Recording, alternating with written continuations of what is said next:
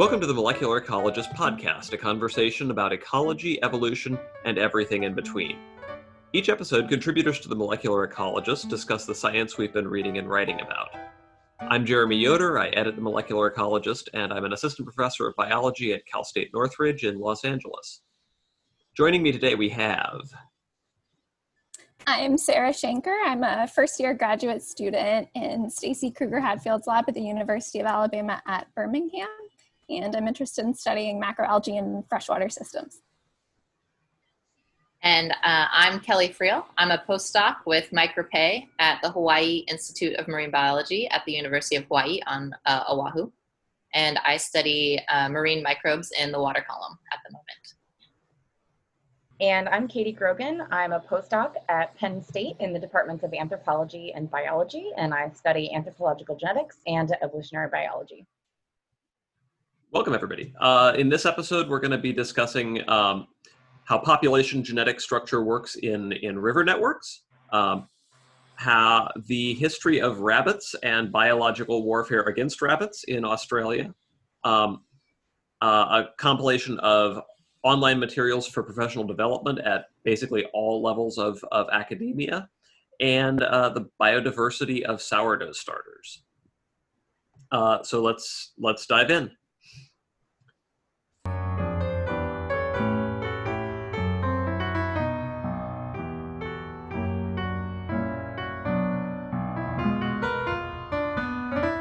We'll start off with uh, with Sarah. So you posted uh, posted earlier this month about um, how how rivers structure uh, the genetics of the of the organisms that live in them. Um, tell us about what you found there. Yeah, so um, I wrote it for a conservation genetics class I was in um, in the spring semester, and um, I was doing a lot of reading during the spring semester. It was my first semester in graduate school, and I was trying to learn about freshwater ecosystems in general because I haven't worked in freshwater systems before. Um, and I found this one paper in particular that got me interested in thinking about how that river environment shapes population genetics and gene flow.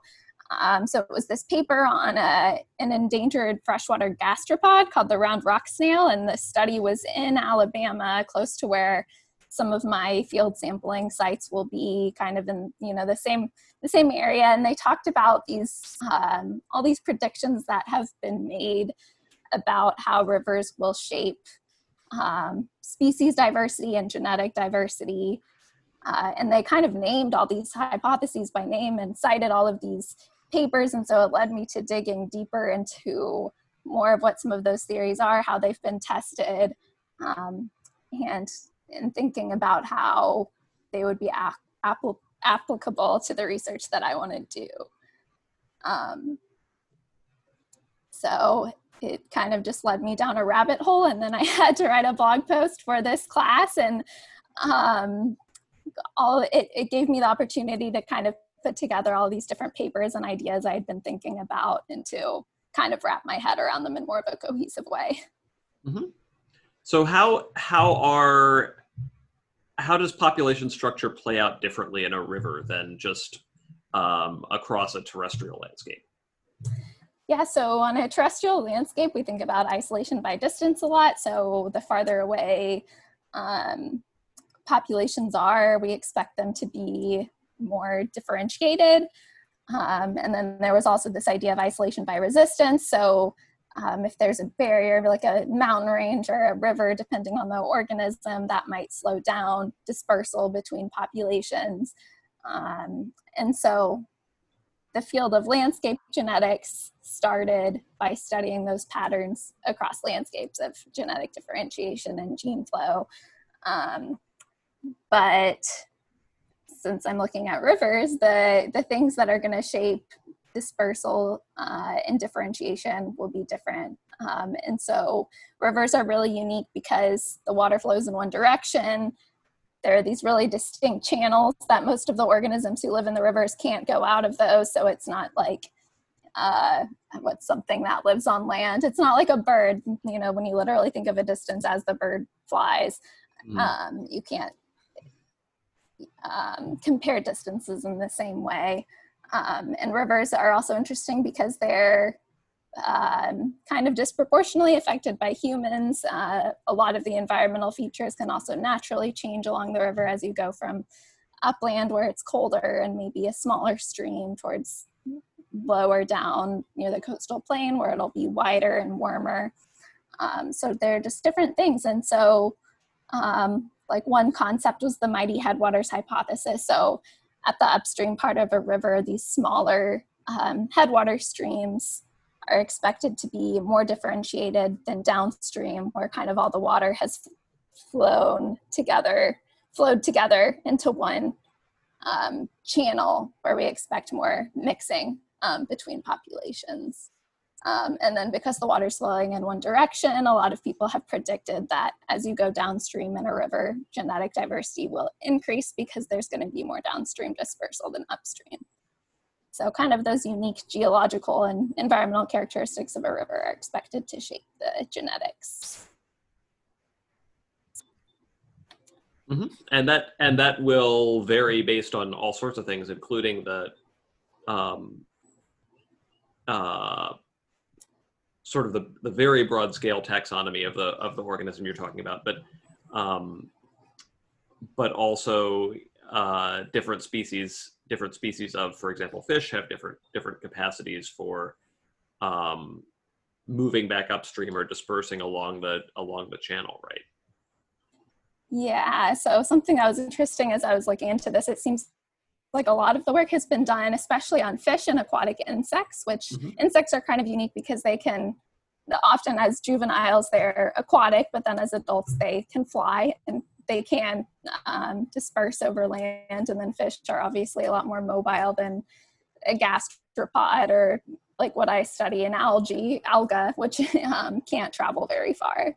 Um, so there was like a paper that looked into the uh, prediction of downstream increase in genetic diversity, and they found that the taxon, the taxa that can disperse over land, they still that show that pattern, but it's weaker than something that's just confined to the water.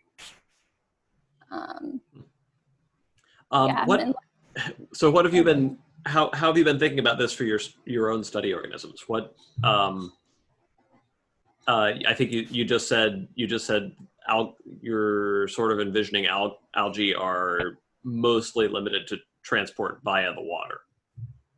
Yeah, so we're looking at uh, freshwater red macroalgae in Alabama, which are haven't been studied very much in the past. Um, there have there have been studies of uh, red macroalgae, and a lot of them have been systematic. We know some things about their distribution and their um, their life cycles. They have really interesting mating systems, uh, but not a lot about like intraspecific genetic diversity and gene flow. So um, so they have this interesting life cycle where they have um, a microscopic sporophyte stage that is like a crust on the rock, and then there's a macroscopic gametophyte stage, and that's the stage we can see. So that stage has been studied more. Um, we know the spores probably don't travel very far. It sounds like they travel in little whirlpools downstream of rocks, the little eddies that are created. So they they um, fertilization seems to happen on kind of a small scale. So I would expect from that that populations will probably be pretty highly differentiated, which is what the study that looked at the gastropod that I was talking about earlier found. Um, and there's also has been some contemplation that I've heard, some speculation that um, birds might actually help transport this organism over longer periods when thalli get stuck to their feet and things like that. Um, just kind of from people who, who study them and have speculated this from what they see in the field. And so it's possible we'll find similarities over a broader scale than we're expecting based on things like that. Um, but we really have no idea whether that happens and the scale to which that happens. Um, and I think something else is, again, the life the mating system might affect the genetic patterns that we see because those macroscopic gametophytes have been observed a lot more than the microscopic stage that you really need to use molecular tools to identify. And so we might find that in more places than the macroscopic stage if we look hard enough and see different genetic patterns with those populations. Are you focusing on one uh, river system, or do you are you going to be traveling around and looking at this red alga at, in different locations? Uh, I want or how how, how how different, I guess. How far? Yeah, I want to start in Alabama, um, which is where I'm located, obviously, and also they have very uh, biodiverse freshwater ecosystems. So we're kind of expecting, based on the fact that everything else there is really diverse, that the algae will be as well once we start to studying them. Um, so we want to start with looking at the different river systems of Alabama and then possibly going further uh, from there um, in the southeast. So the Cahaba River Basin is where we've started in the Black Warrior in Alabama, and there are a few others that we have in mind also locally.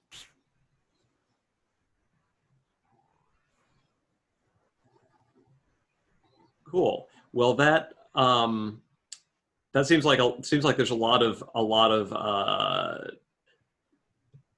new stuff to learn just in the just in the basic biology, which is always exciting. Yeah. And I think it will be interesting to look at these predictions of um, gene flow in rivers and this organism too once we learn as we learn more about its biology and its life history um, mm-hmm. and things like that. Because it's pretty unique. Cool.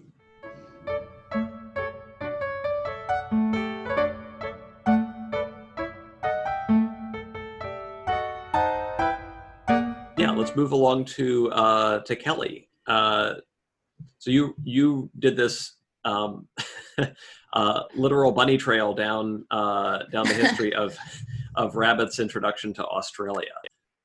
Yeah, I think you know. So my disclaimer is that I'm microbial most of the time, looking at microbe stuff. So this is a little outside my wheelhouse, but um, I've always been kind of. I've, I only know a little bit about the the great rabbit fence down in Australia. And so I thought this would be kind of a fun opportunity to learn a little bit about that and also look at this interesting um, system, study system that some researchers uh, have been able to capitalize on.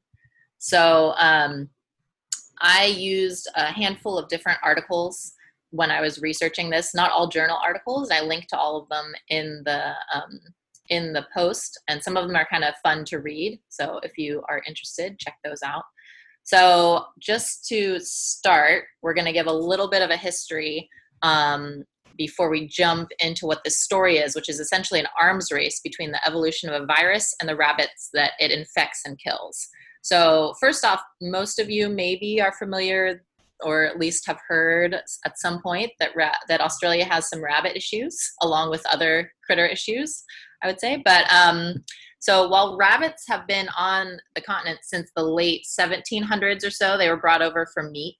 Um, they weren't allowed to kind of roam free until the late 18, 1800s. Uh, there's one kind of story about um, a wealthy settler in Tasmania, which is located in kind of the bottom right hand corner of Australia. It's right across, his, his estate was right across from Tasmania, essentially. Um, that released somewhere different articles quoted something 13 to 25 uh, rabbits into the wild for hunting and it really took them essentially no time to just take over everything mm-hmm. and within about 10 years they were in such absolutely wild numbers that they completely devastated crops and pastures led to soil erosion threatening native plants uh, with extinction you know harming other critters that also use the same resources that they do and uh, within 50 years, they had colonized two thirds of Australia, which, you know, wow, that's, huh. that's, that's making some money moves there. They're, go fast. So, um, so clearly at this time, you'd imagine that people were getting a little bit desperate. So this isn't just an issue of kind of devastating a bunch of land, it's also totally screwing up all the farmers' livelihoods. So a lot of people are quite up in arms about the rabbits running kind of rampant everywhere, doing what rabbits do best, which is making more rabbits. Um, so in the 19th and 20th centuries, to control them, they they're they're trying all sorts of things. Um, that I won't list here, but there was lots of attempts to to get rid of the rabbits. But uh, this idea of building a rabbit-proof fence to try to stop the rabbits from either you know on a smaller scale farmers would build them around their pastures to stop them from um, coming in um, but on a very very large scale australia decided to build a fence um, from 1901 to 1907 across Western Australia, which is just quite large. So it was kind of a network of fences, actually. Um, it wasn't, a, it, there is one single fence that was quite, quite long that stretched kind of in one straight line. And at the time in 1907, when it was completed, it was the longest kind of single fence, all connected fence in the world. Um, but ultimately, all the fences were over 3,000 kilometers long. They were kind of part one, part two, and part three. And they the part two and part three got built because as they were building part one they're like ooh this maybe isn't totally handling everything. Let's build these other parts to try to ra- wrangle things a little bit better. So um, uh, so wow. So by the late 1940s there were about 600 million rabbits running around australia which is just i, I don't think i can that's a very large number that's a lot of rabbits um, from just being introduced. And so, you know, it's it's clear that of all the places in the world, rabbits really, really like Australia because they're they're around in other places. Um, so in 1950, times got desperate, so they decided to release this myxoma virus to control the population. Um, this virus is spread by mosquito bites and was initially discovered in Uruguay in uh, 1896 and it ended up killing over 99% of infected rabbits.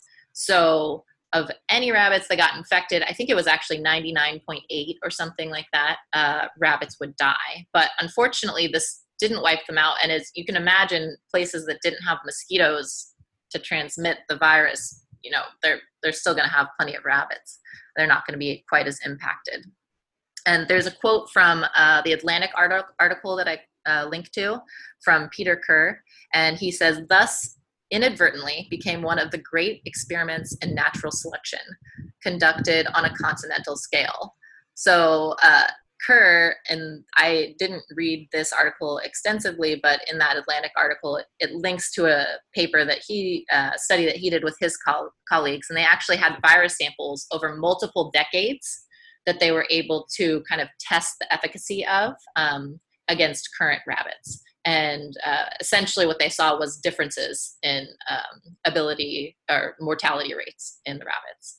So that's kind of an interesting side note. Um, so while the myxoma virus over these last, you know, however many years we're at now, uh, when the study was, um, when the samples were collected for the current study um, was in 2012. So from 1950 to 2012, the myxoma virus consi- con- was consistently deadly, but it didn't, you know, kill quite at that 99.8% uh, level that it initially did. And so in the 1990s, Australia actually ended up releasing another virus, the rabbit hemorrhagic disease virus. I'm just going to refer to it as RHD, so it's a bit of a mouthful and also sounds really horrible but um, and this this virus was also pretty pretty lethal was able to kill a good amount of the rabbits.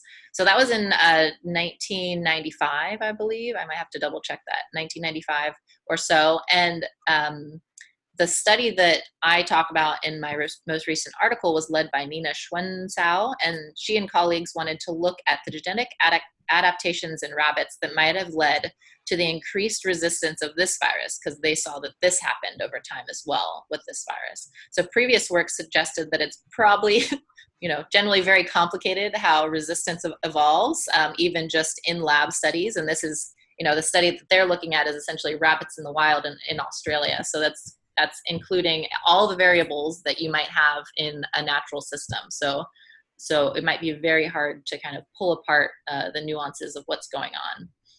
Um, but not so essentially, the authors point out that emerging uh, infectious diseases provide one way to really try to understand coevolution in many systems, um, as well as what they call biocontrol, which is essentially pest biological control pro- programs, which is what they have in Australia to study. So these authors looked at genome wide single nucleotide polymorphisms uh, and allele frequency changes in a rabbit population. Uh, first, that was sampled in 1996, right before around when the virus was released, and then 16 years later in 2012. And so this is something like 15 or 16 generations of rabbits um, and in the end, they found 19,000 SNPs in total, with 46 of them that uh, were notably that were that were linked to allele or genotype frequencies that were notably different, and very close to about 57 known genes that include lots of functions that perhaps would be maybe expected involved in uh, antiviral immune responses uh, m- uh, many of the genes were involved in apoptosis so they think that this could be linked um, clearly to resistance in this RHD uh, virus. They did some uh, simulations, just computer modeling, to see what would happen if the population had just been allowed to kind of live its life and be affected by drift alone. And this wasn't enough to explain the results that they ended up with. So they were able to kind of say, you know, definitively in a way that hadn't been quite demonstrated before that there's clearly some selection going on in uh, with the pressure of the virus virus they also incorporated some previous data from one of uh, their other studies essentially on a different rabbit population and found some other significant SNPs that were shared between the two studies. So that's even more evidence for the importance of select genes that they were able to identify. Um, and I want to side note right now, while I talked about the Great Rabbit Fence at the beginning, the study location was not where the Great Rabbit Fence was located. So there's lots of rabbit fences and there's lots of rabbits. So this was a population kind of more on the, the eastern side, the southeastern side of Australia. Um, so ultimately, they they really identified some really key genes that are likely candidates for under being driven by selection under this virus there's lots of variables. They listed a bunch of them, and that includes not only that there had been another virus already released into the wild that could be complicating things, most likely. Uh, there's also natural disasters that have really impacted rabbit populations, like like massive droughts, and maybe more recently, if they study again in the future, some massive amounts of fires. So.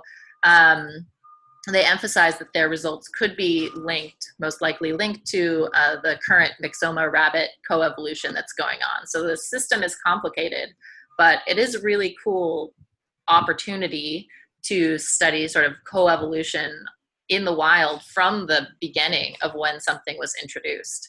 Uh, and as a final note, they throw in there that there's a, no, a new serotype of the RHD virus that was identified in 2014 that apparently infects younger rabbits and has some other impacts. So this, I feel like this will go on for a while. They have another, a whole another, another situation going on, a whole another study to do, if not multiple. So, uh, so I enjoyed learning a little bit about the uh, the plights of the rabbits and Australians. Uh, yeah, Australia has had a um, uh, rough history with invasion ecology.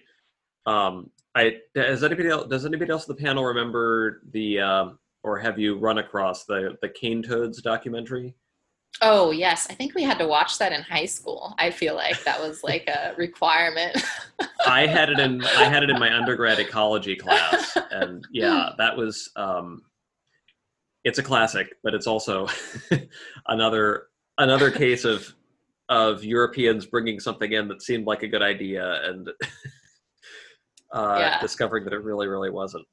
They also yeah, have a very interesting history of animal control for not even invasive species. Um, one of my favorite podcasts did an episode on the rabbit proof fence. Um, it's oh. from stuff you missed in history class. It's oh. from December 9th, 2017. They also did an episode on the emu wars which was a story of and emus are, are indigenous like they are native to australia um, but they caused a lot of crop damage. And apparently some people thought it was a great idea to take machine guns out and just shoot the emus. Uh, and it didn't go very well. Uh, but yeah so fyi there's a gr- it's a great episode. It really covers a lot of, of what Kelle talked about in terms of the history of how rabbits got to Australia, how they exploded, but it doesn't cover any of this disease stuff, which is fascinating. Wonder have viruses ever been used in other situations for controlling invasive species? That seems crazy to me. Um, this was really the first one. I'm not really in the in the land of this. Um, I think so. There's been other emerging. There's been other diseases that have been noted that have emerged that have definitely decimated populations. Um, as far as viruses being introduced, I think that's uh, not usually ha- usually something that happens. I think I I could be wrong. I think that somebody else had. I I'm trying to think of the after this virus was introduced in Australia, farmers in another location that were having uh, issues. I think in New Zealand, the farmers uh, kind of did it on their own. So the government had decided not to release the virus, even though they contemplated it because they were also having rabbit, issues. But there was a handful of farmers that just um, threw some rabbits that were infected with this virus out. Um, they, there was one article I read that had sort of a gory description of how they did it, so I'm not going to go into that. But they um, essentially put out dead rabbit for mosquitoes to spread or for other rabbits to perhaps consume. Wow. Uh, yeah, so that was that was just related to this, but I don't. I'm not familiar with other cases in the world where it's been purposefully released for control, um, as a virus specifically. But I don't know. Have you guys any thoughts on that? I'm trying to think of a specific case. I, um, I this sort of biological control has had is done a lot much more frequently with pest insects. Um, mm, and I feel pretty sure there have been there have been disease introductions as well as predator introductions to try to deal with uh, with agricultural insect pests. Uh, mm. Uh, but I can't come up with off the top of my head. I can't come up with a good example yeah i'm gonna have to think about that but um but i that's that's funny that you mentioned that podcast uh, because I think that's what that's where my vague memory of some history of the rabbit proof fronts actually came from. And I had to go- I googled for a little bit podcasts about rabbit proof fronts to try to figure out what I was thinking of, and it was the what you missed in history class, which. so I actually I just a couple of quick googles because Google is our friend. Uh, mm-hmm. the conversation published a piece in 2014 called How Biocontrol Fights Invasive Species. Uh, they talk about the complete failure of the cane toad attempt. Um, but they give the example of the prickly pear, which was introduced in Australia in the late 1770s, became rapidly invasive after a flood 100 years later, but biocontrol was initiated in the early 1900s with the prickly pear moth, and it's basically kept it under control since hmm. then. Um, other examples they mention are the, uh, just to can, in, control invasive plants. Uh, the invasive plants are the mimosa in the global north, the bridal creeper in southern Australia, and uh, Parthenium in Queensland. Um, actually all of these seem to be in Australia. So that seems to be a really popular uh, thing in Australia. But uh, it's a series of cost benefit analyses in 2006 revealed that for every dollar spent on biocontrol of invasive plants, agricultural industries benefited by $23. Um, and then they go on to discuss other things that might be a good a good candidate for potential biocontrols. So seems like it's been done successfully a few times. Yeah, that's a that's quite a jump. I just I just think about all the variables that are in a situation or in an environment. It just seems. Mm. Yeah, I mean, we all know stories of biocontrol where they introduced a predator to an island to wipe out rats, or or usually it's rats, right? Mm-hmm. Um, and those usually fail miserably.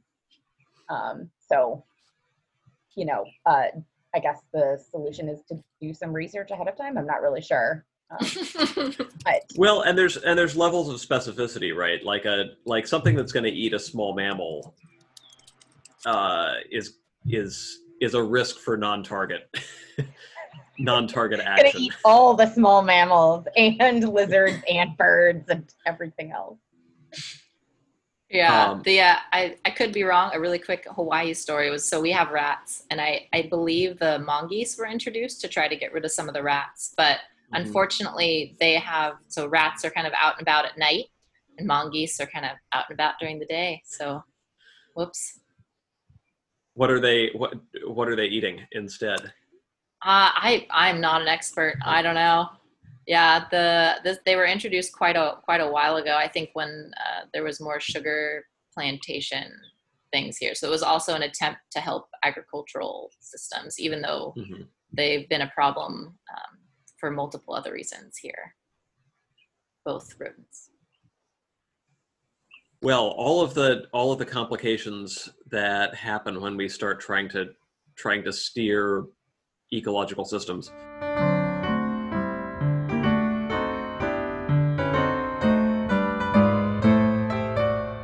So this is a this is as good a time as any to transition to a case where we actually do uh, do manage this pretty well. Um, so uh, back at the beginning of back at the beginning of the the COVID outbreak, I hopped on the sourdough the the sourdough bandwagon, and discovered that it was more challenging than I than I initially thought. It took me maybe three times as long as it was supposed to to get a to get a starter culture working working nicely. Um, but it really like in principle, you put flour and water together and you let it ferment and uh, eventually you get you get a a culture of of microbes in there that that respire enough to to rapidly increase the volume and this is this is a basis for uh, leavening bread and it's actually the, the oldest way that we've leavened bread um, processed industrial yeast the sort you get in a packet um, not even the instant kind but just just isolated Saccharomyces cerevisiae. That's a that's that's an innovation from the uh, the 19th century onward. We didn't have that um, for most of human bread making history. Um, and so I I had the starter working, and I had some Insta- Instagram appropriate uh, photos of of bread products, um, and I decided to start reading up on what we actually knew about uh, the microbiology going on in that starter. And my my my mental model when I when I started out for this was a um, was basically controlled evolution. I uh, the process of cultivating a starter is you you begin with your you begin with your medium, which has whatever whatever microbes you introduce at the start, um, and then you you go through a, what's called a backslopping procedure. This is a technical term in the, the sourdough scientific literature, um, where you are you're taking a subset uh, in a periodic way, usually twice a day. You're taking a subset of the starter and adding it to fresh medium, um, and letting it letting it eat that for a period, and then and then doing that over and over again. And that seemed to me like a pretty um, it looked to me like a like a serial passage selection experiment. But of course, uh, I wasn't doing that in a sterile in a sterile environment or in any kind of controlled way. And when you're introducing fresh flour into into the starter in that backslopping procedure, you're reintroducing a whole bunch of uh, of whatever microbial community was in the flour that you might have started the culture with. So really, it's more of a community assembly process. Um, your your repeat your the starter has access to everything that's floating around in your kitchen and everything that's in the flour source that you're using. Um, but over time, uh, it becomes dominated by a relatively a relatively replicable set of of taxa, usually um, bacteria that are that are eating uh, uh, eating long chain hydrocarbons in the in the um, in the flour by using lactic acid metabolism, and that's changing the pH of the of the starter, and that's why sourdough is sour. Um, and then also yeasts that are able to hang out in that in that um, in acidic environment and benefit from some of the some of the uh, metabolic byproducts of the of the bacteria. Um, and so I, I went looking for for just a straightforward study where someone had sequenced what they started with and sequenced what they had at the end when they had a mature starter, and that mostly doesn't exist um, because there are so many possible sources uh, sources of input for the for the starter. People do things like um, uh, add flowers, not not flower, but flowers to uh, um, to their starters to to try to cultivate a, a unique uh, community in the starter. Um, uh, lots of lots of uh, lots of do your own sourdough uh, instructions suggest that you start them with some yogurt. Uh, so you're using the same lactobacillus that's in that's in the yogurt. And in fact, uh, so Saccharomyces cerevisiae, what's known as baker's yeast or brewer's yeast, that is that's what you sort of assume is in is in a sourdough starter, but it's it's not the case very frequently. Um, the thinking is that that this yeast um, ends up in starters as frequently as it does, not because it's being introduced with the flour or because it's particularly suited even to the the starter culture environment, but because sourdough starters are started and maintained in bakeries, and bakeries are heavily contaminated with uh, industrially cultivated Saccharomyces cerevisiae. Um, so a much more common yeast, if you're not using a lot of a lot of uh, S. cerevisiae in your in your baking, is uh, uh, a Candida species, um, or something in the genus uh, Kazachstania is apparently in the top the top list also. Um, and so what so what we have with with sourdough is really a situation where there's this um we're the cultivation of a starter is kind of steering the environment of the starter to get uh, to get the right kinds of things in but we're not taking very strong control on what those things are. Um, and it still produces this this standardized pretty widely used product. Um, and it's it's uh, this kind of kind of impressive case where through you know lots of historical trial and error uh, humans have actually kind of figured out how to how to cultivate a whole ecological community to benefit them.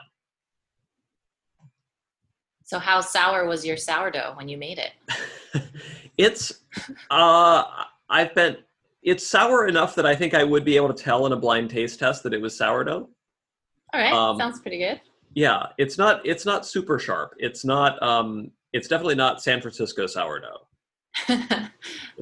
Have you thought about um, you can buy certain sourdough starters. Have you contemplated doing a, a, sort of an experiment here?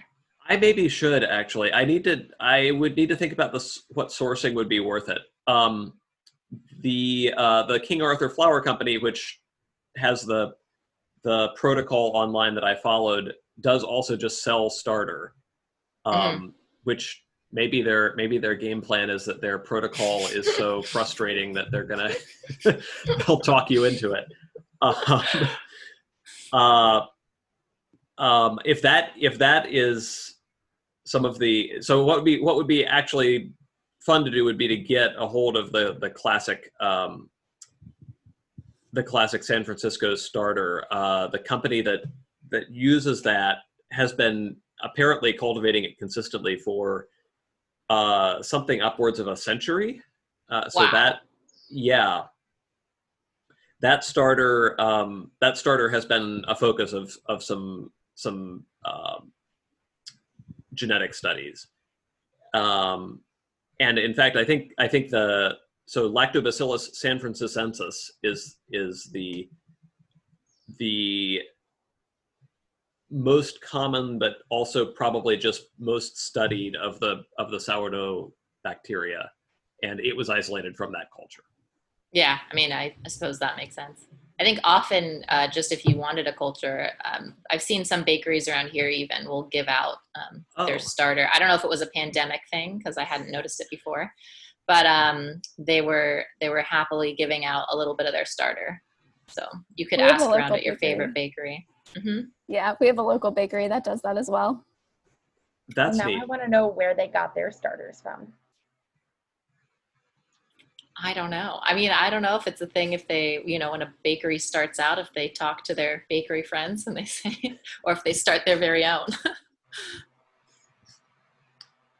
I mean, it seems it seems possible uh, to keep them going for quite a while, and there is there is some evidence that the specific community in the culture has an impact on flavor. Um, so there's good reasons to like if you know someone who makes really good sourdough, get a hold of that starter specifically. yes, definitely. Uh, I had a friend in grad school who was, wow, an amazing baker. And I had tried to make my own starter. It was okay, but then I, I, I got some of hers, and I was like, "Wow, how did you do this magical, this magical feat of bread?" Very consistent feeding schedule, and just a good, a good starter. Mm-hmm. Um, and maybe just a very fortunate uh, kitchen environment. Yes, yes, definitely. Now I'm thinking about the parallels between. uh, We haven't talked about our current. We mentioned the pandemic, but now I'm thinking about currently, like all of the phylogenetics of tracing COVID versus the phylogenetics of tracing sourdough starters, and I would like to Oh, see yeah. equivalent uh, studies done on all these different sourdough starters. What what is it about them? Where did they come from? How you know who's getting their sourdough starter from where? I that is all very fascinating to me. Well, so there is a there is a group at uh, um, North Carolina State that is they specialize in in sort of um, community science based microbiology. Uh, they I think they were the same folks behind the Belly Button Biodiversity Project. They were. Um, Erin McKenney is a Yeah. good friend, and she's Okay. she's very very invested, and she named her sourdough the other day.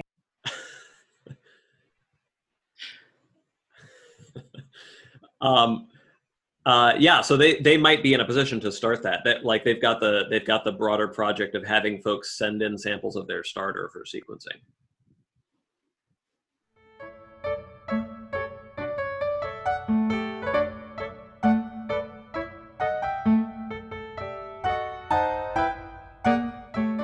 Katie, are you are you uh, set to tell us about about professional development resources? Uh, you've still got you've still got uh, an enthusiastic coworker in the background. do. Um, yes, I am. I'll just keep throwing treats at them until they be quiet. Um, to be clear, the coworker is is your dog. the coworkers are my two dogs who are, um, yeah, who are enthusiastically participating in our current conversation. Yeah, I'm. There's I'm friends two. with Erin McKenney on Facebook um, because we went to grad school together, and she posted the other day, at long last, a suitable name for my sourdough starter, David Doughy, which I found highly entertaining. um, because Erin is the one who's running all a lot of those community science um, and and uh, sourdough and belly button project type stuff. Um, but yes, I am. If my coworkers will be quiet, I would be happy to talk about the um, post that I that just went up uh, today, actually, about professional development resources, um, because I traditionally you're supposed to learn how to be a scientist and learn how to be a good academic and a good colleague um, and a good mentee and a good mentor kind of in in all of our grad school is set up in the apprentice model right? You join a lab you learn the norms from that lab or from the labs around you. You uh, maybe have a little bit of peer mentoring with your with your cohort or the cohorts above you. Um, but and and sometimes there are webinars or workshops or um, you know sessions at conferences about various things about specific topics usually. It's not usually a general professional development but it might be about lab management or publishing or how to get a grant etc but it turns out there's there's just an awful lot of questions that maybe you don't want to ask someone. Um, for the examples i gave in the post for things like you know, how do you write a cold email to someone to ask about their methods? Or how do you, as a, as a grad student, how do you ask someone to be on your PhD committee or your quals committee? Um, and those can be really, they can take up a lot of emotional energy and a lot of time to try to mm-hmm. figure out the answer to that. And the problem is that your friends in grad school, your peer mentors likely are at your same stage and probably don't know the answer any better than you do. Um, and so when I was in grad school, I started. This was back when Google Feeder, Google Feed was still a thing, and so there Google had an RSS feeder, and I uh, started an RSS feed where I could keep track of all of these blogs because, as it turns out, um, academics have been blogging for uh, almost as long as the internet's been around. About and now it's more moved to twitter etc but um, these conversations have been going on for a long time and it occurred to me that if i could learn a lot of things from various members of my department i could also learn a lot from a more extended community that were in of people who were in different departments in different fields etc because the norms actually change from field to field as well right? Um, even something that we might think of as standard as in terms of who gets to be first author and who gets to be last author on a paper actually is field specific. We don't think of it as being field specific but it is um, and so i just started keeping this list of blogs that i followed and every once in a while i have someone who asks me oh where did you find that that post? Or where did you get the answer to that question? And i refer them to these lists of blogs. And the other day, uh, Catherine Turner, another contributor to the Molecular Ecologist, asked if I had any book suggestions for first year graduate students to introduce them to grad school. And I said, no, I don't know of any books like that. Maybe there are. If there are, I'd love listeners to chime in. Um, but I do have a whole list of blogs because I transitioned over to a different RSS feeder and I still look at them every day.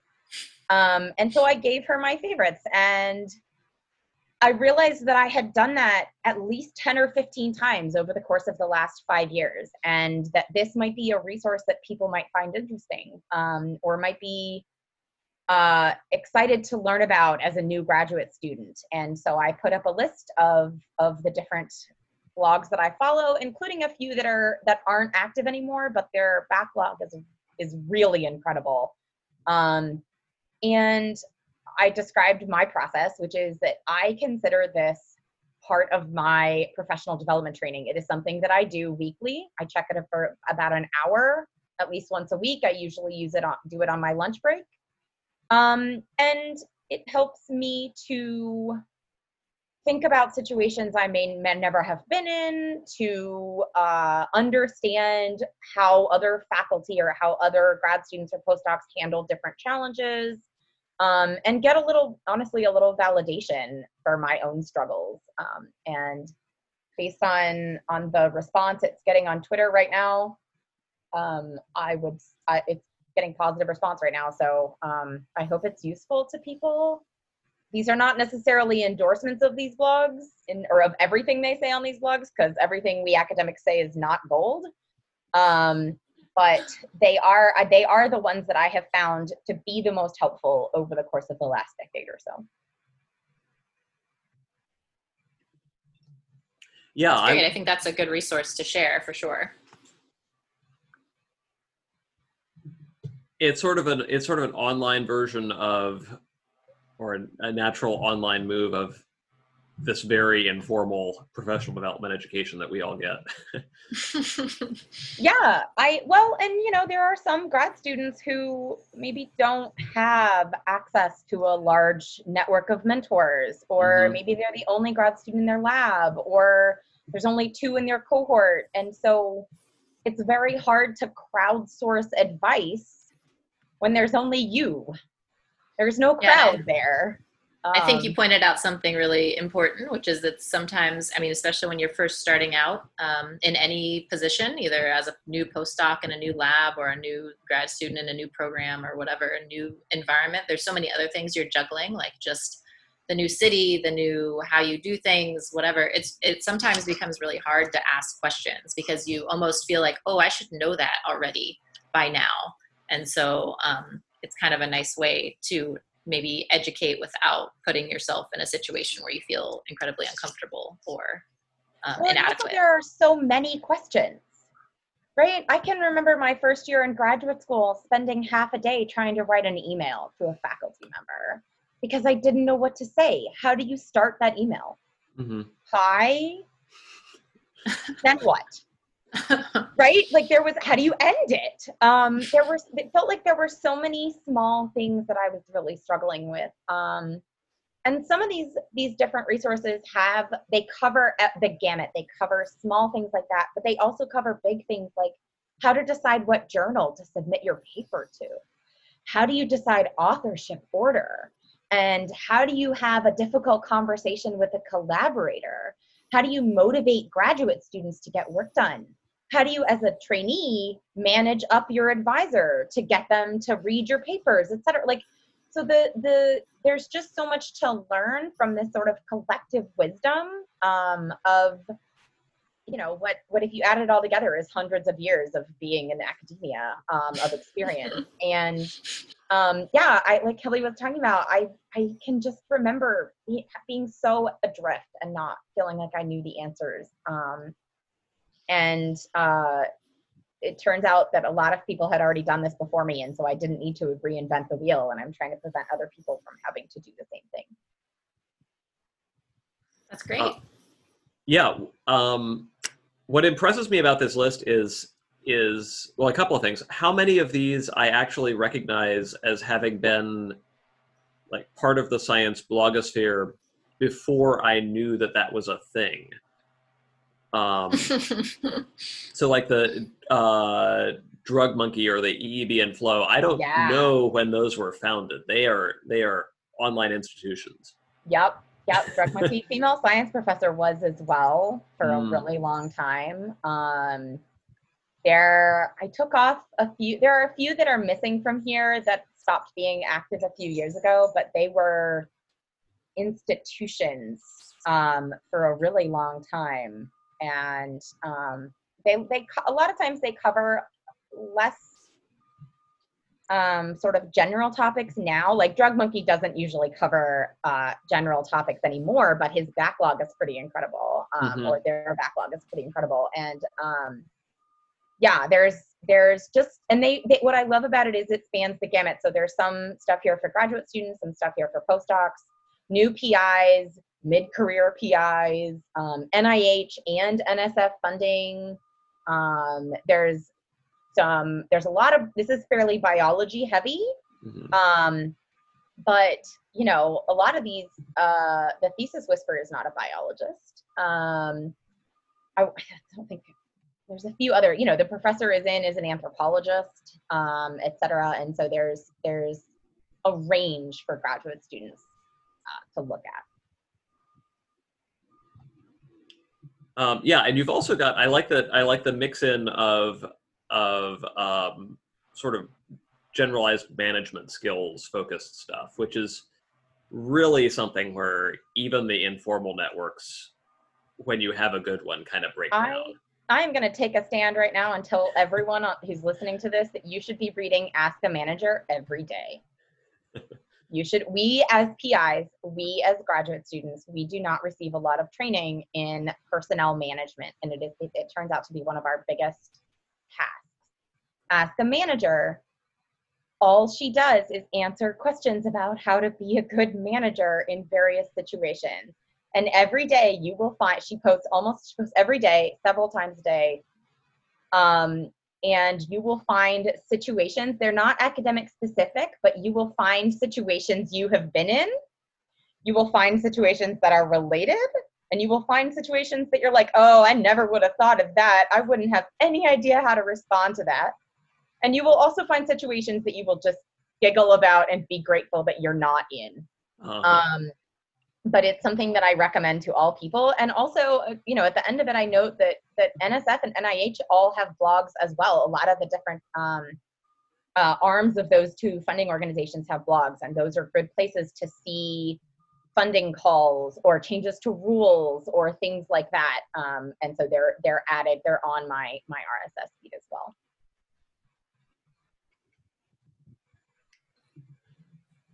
Cool. Well, that is uh, that is going to be a great resource, I think, for lots of folks. Um, highly recommended.